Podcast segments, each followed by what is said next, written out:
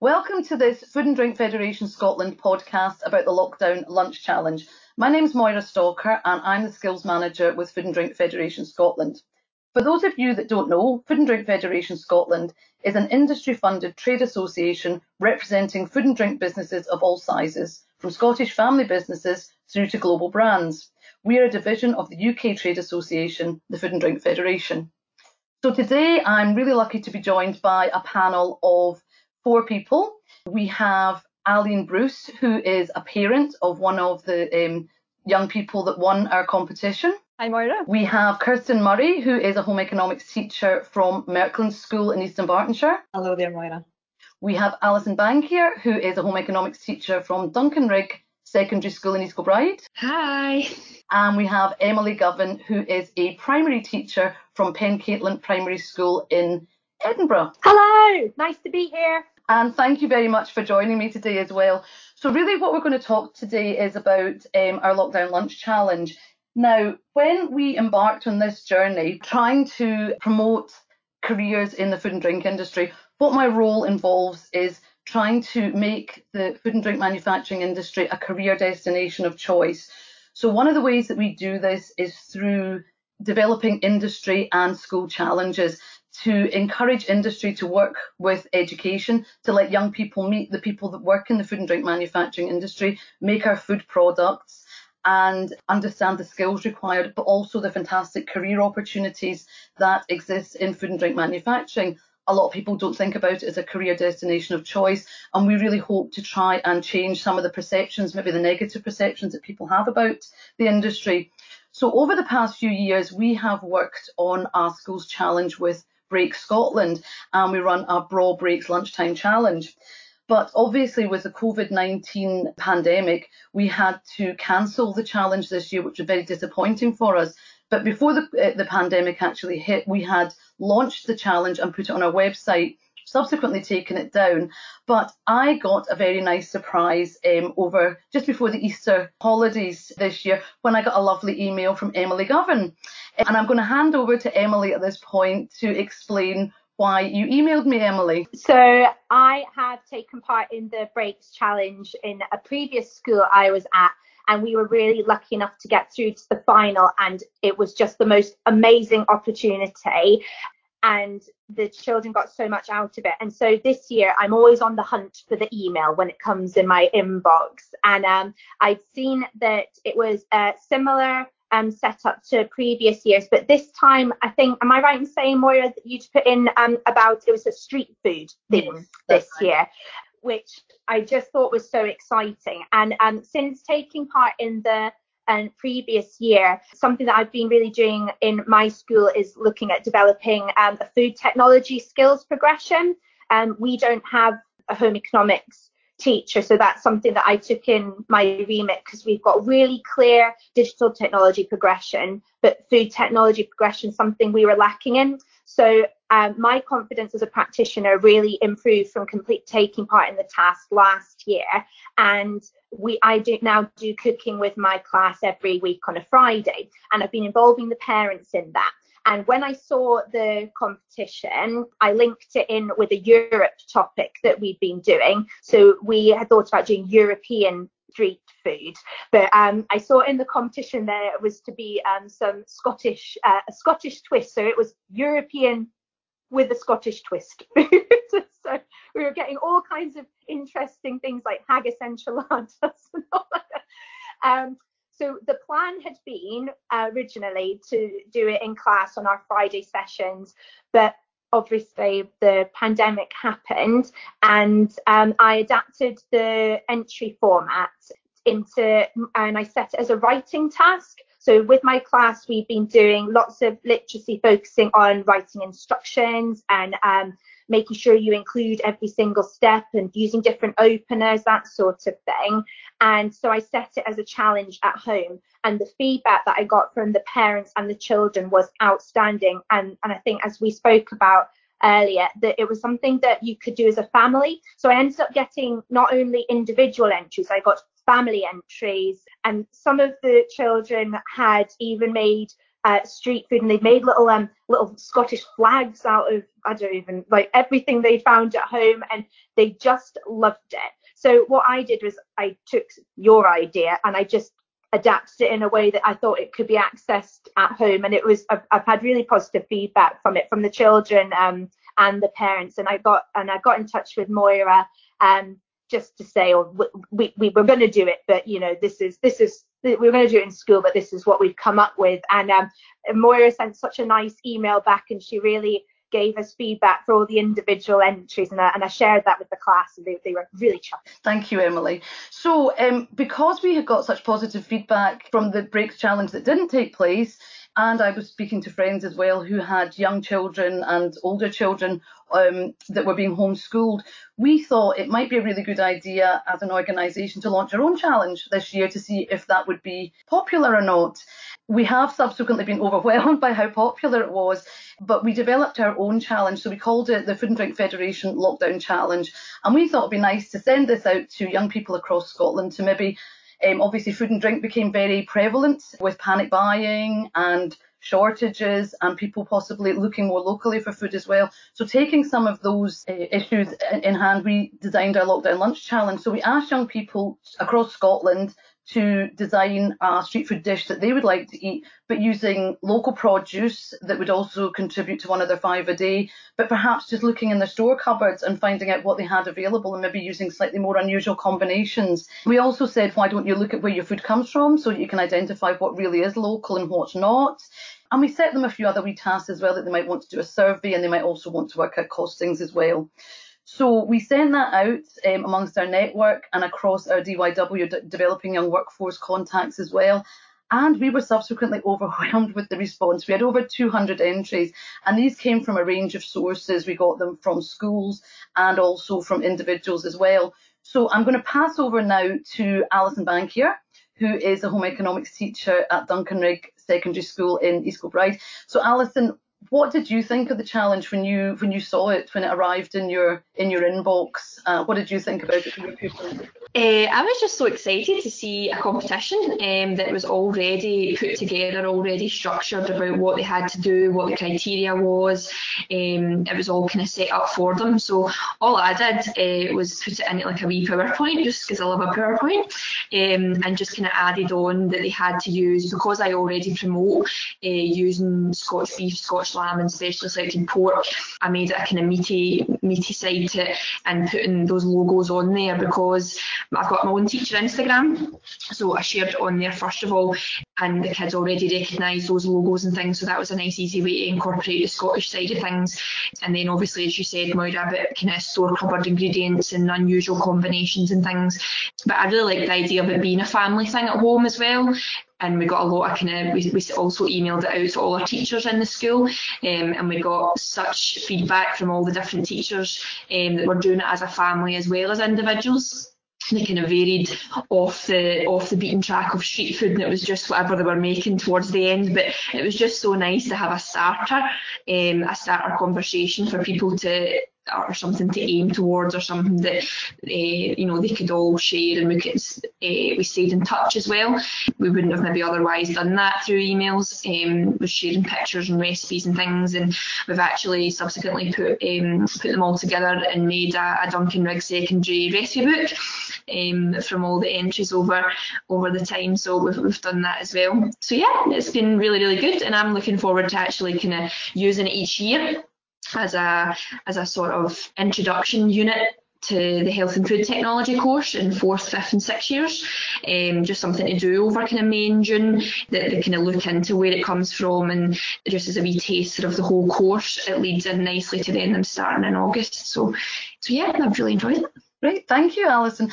And Kirsten, again, another teacher with a slightly different take, possibly on the challenge. Would you like to explain to us how it fits in with your pupils and how it helps you to develop your curriculum and support your pupils learning about food? Yes, of course. Hi there. So I work at a Merkland School in East Bartonshire. It's an additional support needs school. And I'm very lucky in that I can teach both primary and secondary pupils. So our primary pupils have also been involved in some of your other challenges. As you know, but they have the advantage of having access to a fully fitted home economics kitchen, which is which is wonderful for them. The good thing about the challenge that was set over lockdown for us is that we weren't getting a lot of engagement with our pupils. We hadn't had teams set up or anything like that before um, lockdown, so we were all doing our communication through Glow, so it was just through pupil email. And all I did really, Moira, was I sent that that email out to the pupils and I contacted pupils that had done well in previous challenges and said, look, we've taken part in something similar to this before. You've got the skills, you've got the knowledge, you you're going to, you know, take on the challenge and see how you get get on at home. We couldn't do it as a as classes because, as I say, not all the pupils in each group were engaging. So it was done very much as individual kind of for, for each individual pupil. And we only had two entries sent back, but you know, the, the one, one of those two entries was actually a great success. And the one, the, the boy that actually um, won, he had actually been part of the rice challenge that we'd done with Tilda previously. And he has absolutely blossomed really through this lockdown, a pupil that has just taken food on board and he's been doing I've been doing quite a lot of um, Facebook lives with pupils in classes. So I've been doing some cookery stuff at home and just doing the recipes that we would be doing in class and they've been following. And this individual has just oh, he's just blown out the park for me actually. But what we are going to do in the department so it's just myself in the department and I plan to kind of use these these challenges as part of our design and make process because it everything that we do, it hits all the E's and O's for us. Um, and these challenges could definitely be part of our S, probably our S, maybe three, S2 to three for us, um, for maybe just like a little design and make process.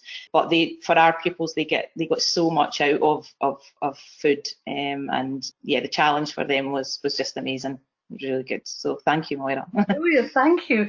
And I'm going to come on to our parent, our parent representative on the panel today as well. So Aline's daughter Ava was one of our winners. And um, so just really like to ask Aline, from a parent's point of view, a lot of young people took part of this, and it came became apparent to us when we were judging them that they'd done it, in, it, with their families. So, as a parent, what did you think about this this challenge? I think it was a very timely challenge. I think the fact that it coincided with kind of a blind panic around how I was going to keep my child motivated through the potential weeks and months of, of lockdown. Obviously, there was a lot of information and, and um, coursework coming from school, but it was very screen and text focused. And there's only so much time that a 14 year old can spend. Oh, well, she would argue differently, but in front of a screen. And um, I really liked the fact that the lockdown challenge was quite clearly structured. There was a very clear task that she had to do. She could go off and do it herself and do her research herself. And then it took five or six or seven iterations through the recipe to get to the, you know, the final version that she really liked. So it was a long, a long process. There was a structure to it, and she got a real kind of kick out of the final outcome. And for me as a parent, my daughter Ava, she uh, she enjoys cooking, but she tends to prefer sweet things she likes cakes, she likes biscuits, she likes these massive, colourful cake challenges that she sees on um, on Instagram. So this was great that it kind of focused her on healthy eating without being draconian about it. You know, it, it allowed her to go and do her own research, find out a little bit about why things were healthy and maybe why things were not so healthy to eat in large quantity. And I think what she came up with in the end was great. I mean, we even did things like, even though it was hard to source ingredients, we went to the local butcher because her recipe involved steak. So he talked her through how you pick a good bit of steak. So even little things like that make a real difference. Now she looks at the marbling on a piece of steak. Genius. She can go and do the shopping for me now. So um, it was a really, really positive experience. And I know that she shared her pictures and she shared her her um, pictures of her certificates and her voucher and things with her friends through social media as well. And they seem to be, they're actually quite jealous that they didn't take part. Um, so you might have more entries next year if you run the same one. That was going to be one of my questions, so I think you've answered that. Thanks very much, Aline. So I'm going to come back to Emily and just ask another question.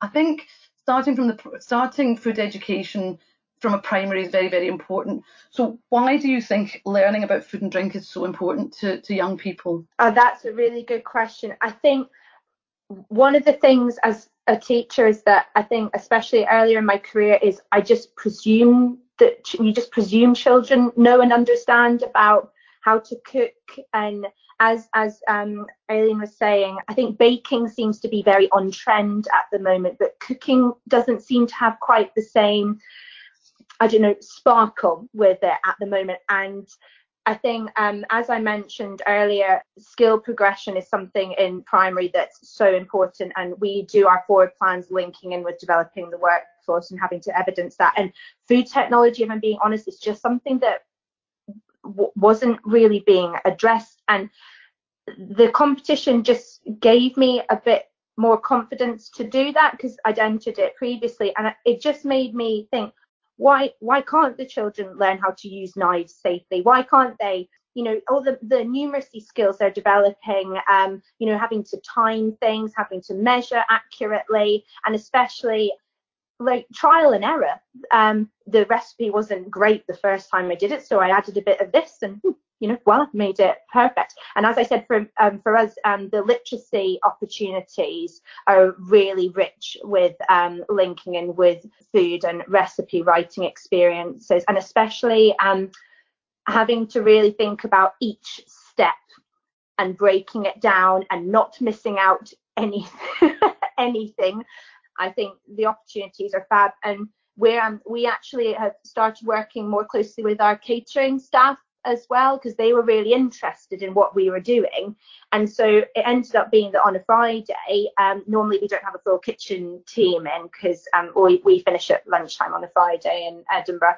And um, the dinner ladies would end up staying later because they wanted to come and see what we were doing and they would give suggestions too. So it ended up just being a really sort of whole school learning experience and it's it's really fab and our school uh, catering team are now um, working towards a silver award for their service and this is something that's being referenced as uh, excellent practice so it's really important and um, for lots of different reasons, but we've loved it. Brilliant, thank you.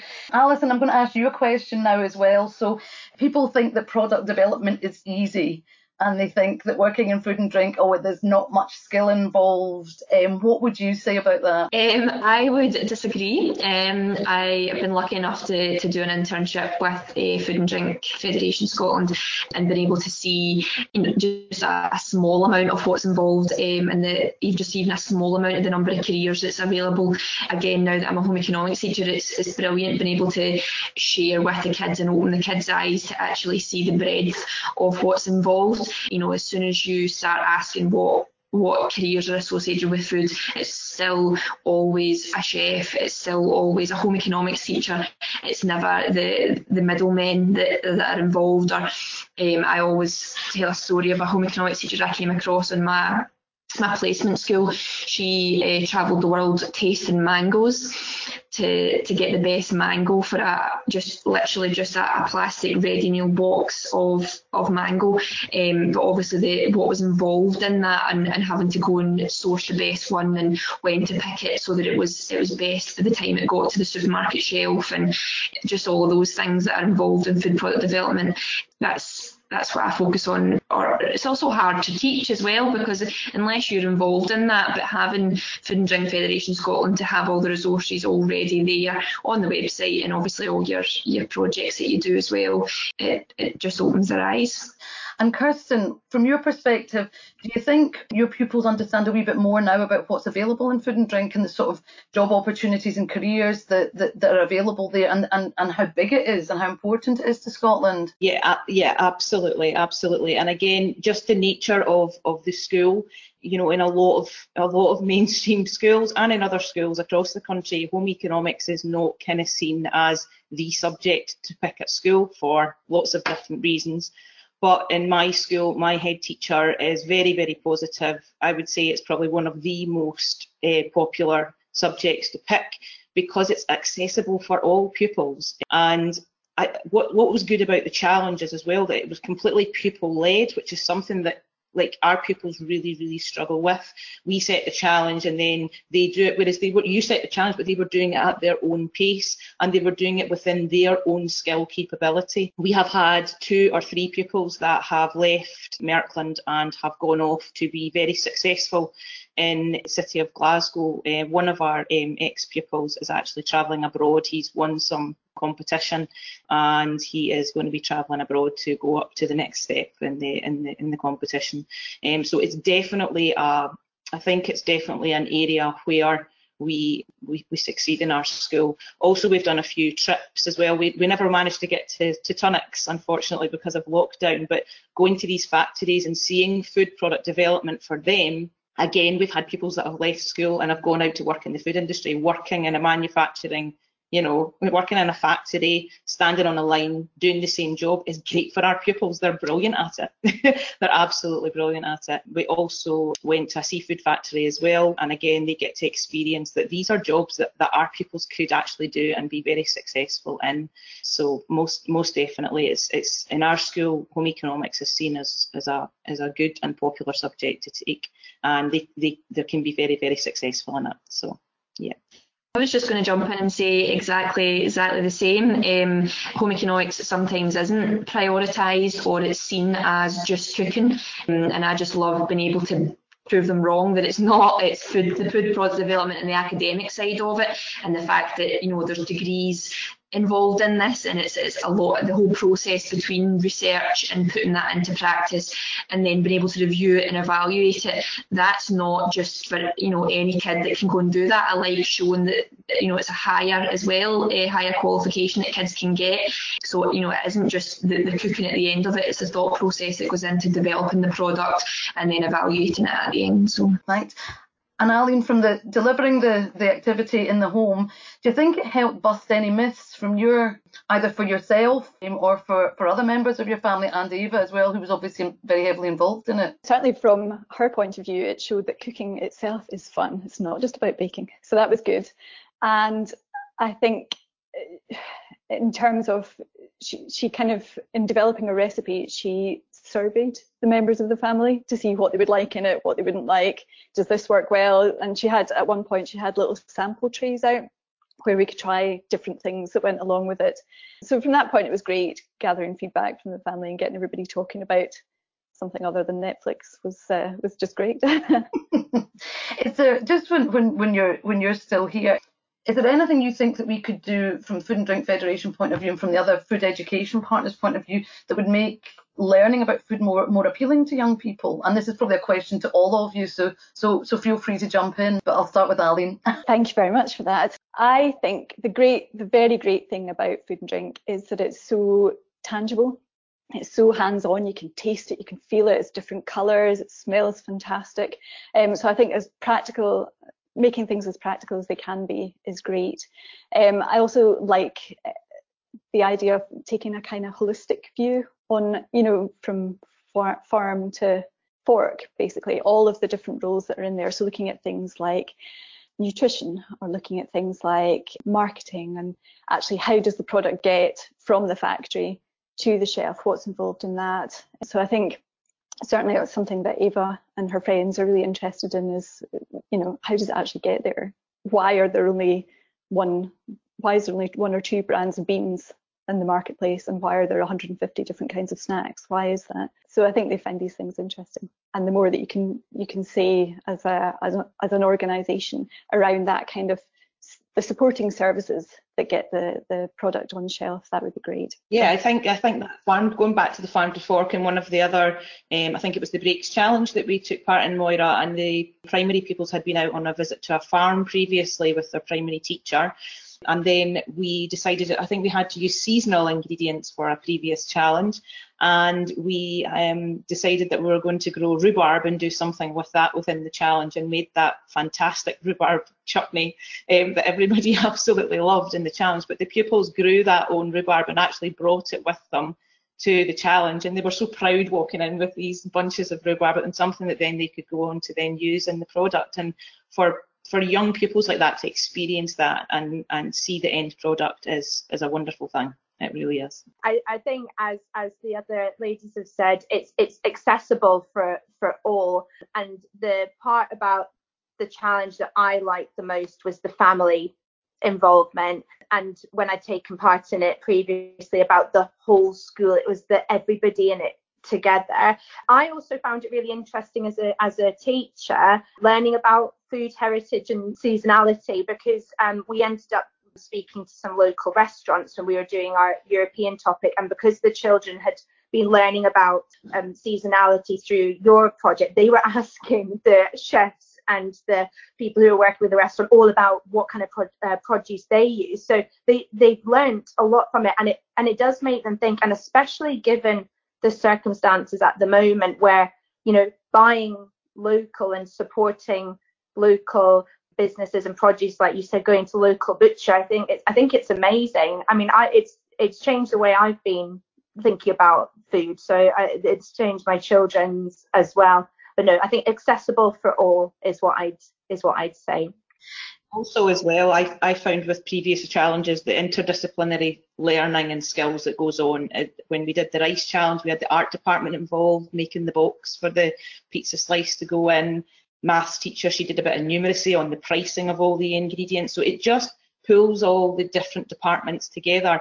And in a big school our school is very small so it's easy to do that. But in a big school if you can make that connection one it makes your life much easier because you're not having to do the whole challenge yourself. And you can it allows you to, to access other professionals that can do that but better than you. So you come up with a much better product. If you can access other professionals and they are you know dip into their ideas then it, it makes the end product much much better for you and for the pupils. I, I liked how topical it was, and as uh, like Emily said about the local food producers, that they are they were loving the opportunity for people to be shopping more locally than what they normally would have been. You know, like butcher sales, online delivery has just rocketed, um, and I'm definitely one of them. That I, you know, I ordered online, and now that's what I'm going to be doing. Like every, you know, every week, every month, whatever I need. So it was nice to, kind of highlight all those local companies to kids as well because I was doing it through social media. They were always on social media probably more than what they would have been in a normal normal week and they were getting to see all those local companies and things like that as well which are a benefit of. Thanks Alison. Um, we're coming just got a few more minutes left i've got a couple more questions to ask you and again i think i'm going to ask you all this question i'm going to start with emily because she's in my top right in my screen. Is there anything you wish you'd known before you started the challenge that would have helped you? Is there anything you wish you'd known before you started it? But that's a really tricky question. I don't think there's anything i wish i'd known. I just think i wish i'd done it earlier. And I think I could do it with young, a younger class as well. So I've had upper stages class for the um, so primary six and primary seven for the past couple of years, but I've got primary four next year, so um, seven, year olds. But that's not going to put me off uh, put me off doing it with um, the little ones. Um, and I think no, I think I wouldn't change anything anything about it. I've, I've really enjoyed it, and, and, because it comes with all the resources, it was a really useful tool for me to tweak for lockdown, and and you can adapt the resource to suit the needs of your class. So no, I wouldn't I wouldn't have changed anything. Okay, thank you. Alison, is there anything that you wish you'd known before you embarked on this journey? Probably not known before it, just uh, maybe would have been timely if I could have got if I could have shared it with the kids before we went into lockdown, given it as a homework but, got them answered any queries in, in live time back face to face and, and kind of forward just to get more engaged.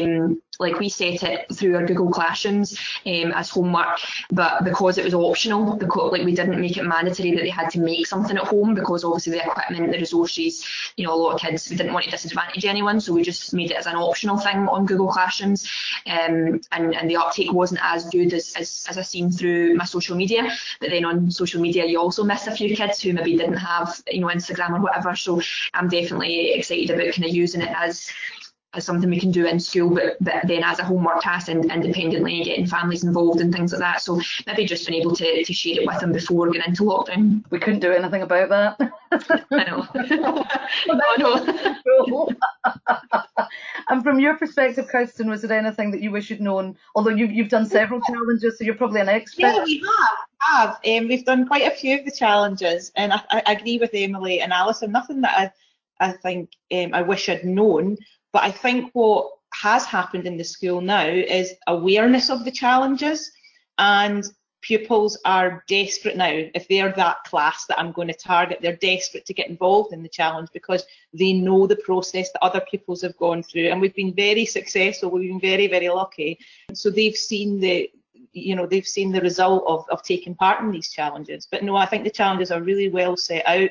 They're very well written. They they tap into exactly the right parts of the curriculum that, that, that we focus on whether it be seasonal whether it be you, you know using local produce and it's all things that we teach in school. So they see it as not it's not just a challenge that oh yeah we're going to take part in this competition or we're going to take part in this challenge. It becomes part of the curriculum which is great because then they can see the link between we're not just doing this competition because we you know we might get to you know we might win or we might get the it's part of the curriculum now these challenges for us. So it, it the, the the continual kind of process through that is is is good.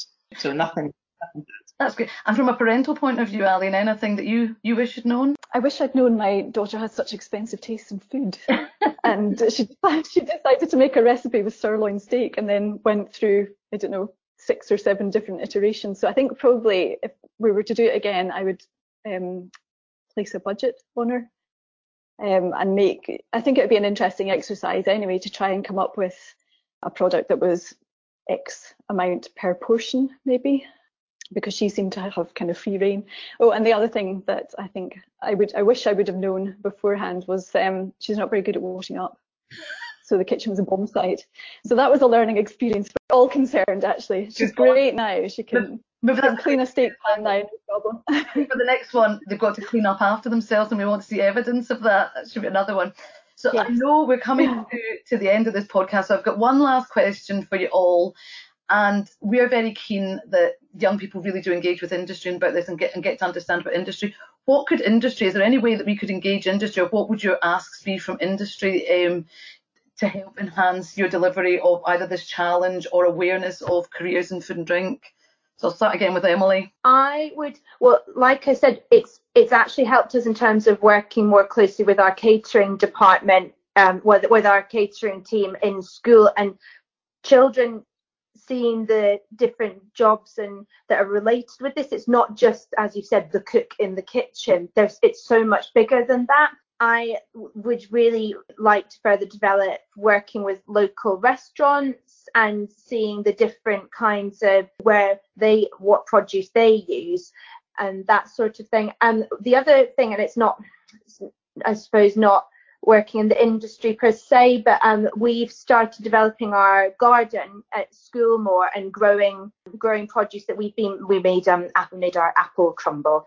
But I think I'd perhaps like think of ways I could develop that a little bit more. So perhaps support with I don't know making grow, growing things in the garden, perhaps a little bit with industry, but Anyone else get any other ideas about how we could engage effectively with industry? Um, Moira, when I um, came to the um, meeting, remember I can't remember what it was called, and with food and drink um, were part of the meeting. We were making contacts with food industry, yes. and it was actually you yourself that put me in touch with the company Dawnfresh. Mm-hmm. Um, making links like that, mm-hmm. and I think the Tilda Rice Challenge was great as well because it was a company that actually they came out to the school to visit and they sent the, mm-hmm. they they sent products in or they you know using maybe Dawnfresh could do one we could do a challenge with them where you're just focusing on just using their you, you know their product. And so making links with industry and maybe using set companies to then target particular parts of the industry or you know particular companies to set the challenges because the Tilda Rice one was was fantastic. And it was just focusing on that one company but other companies might want to get involved in these challenges to boost sales. Mm-hmm. Yeah, I think it does help, and part of it is to understand the breadth of jobs as well that are available. Yes, absolutely. And we've since then been out to Dawnfresh and visited the factory. Um, and like that, pupils are, wow, look at this. I, yeah. I could do that. You know, I could actually do that job. Yes, you could. Alison, did you want to come in?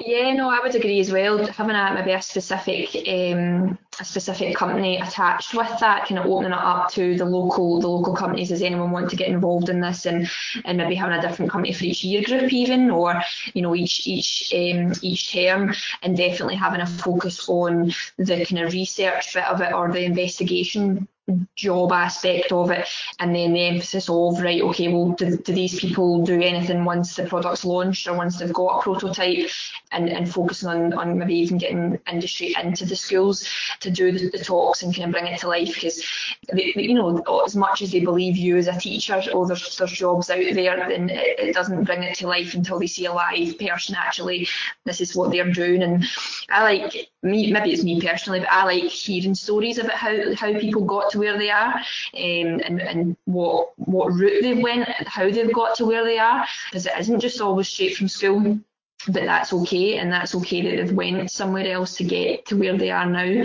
So definitely having having industry into the schools but also that, that nothing beats the live visit and the trip that they got to go on because it's it's something that they never ever forget and they, they keep talking about it and they'll always remember that trip um, when they're an adult as well. They'll always pick something from it.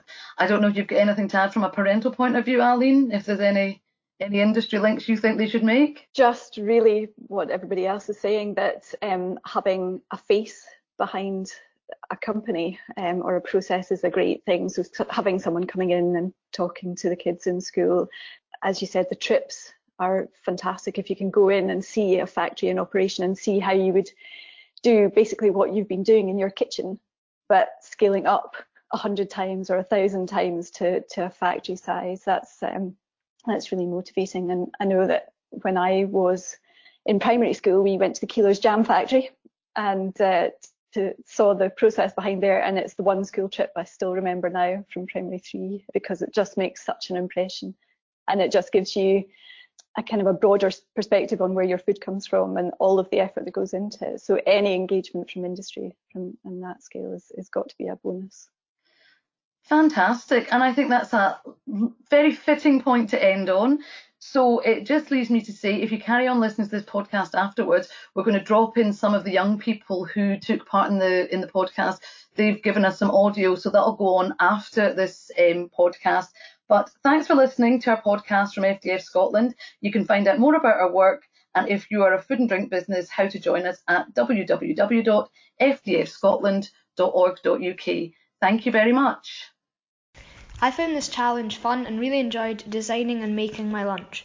It helped me think about supporting local suppliers who may be struggling in lockdown. I also learned that lots of foods have seasons, not just fruit and veg. Hi, my name is Caitlin and I'm in S2. I enjoyed taking part in the FDF Scotland Lockdown Lunch Challenge. I enjoyed being able to experiment with different foods and recipes and enjoyed making it as a family. I have learned that it is fun to cook and you can be creative with the ingredients that are in the cupboard. I like the challenge because I love the idea of getting local foods and food that is in season. I enjoyed taking part in the competition because I had to include Scottish products and one of your five a day. I enjoy tweaking it and letting my family give me feedback so then I could change the recipe to improve it.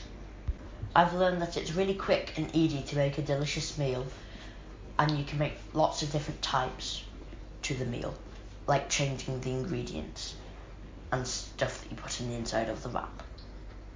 I really enjoyed the street food lockdown challenge. It was great and to cook a quick, healthy meal in a very short time. I had fun cutting up all the vegetables into different shapes. Thank you eh, very much for picking my entry as a runner up. I am delighted by Maggie Rennie.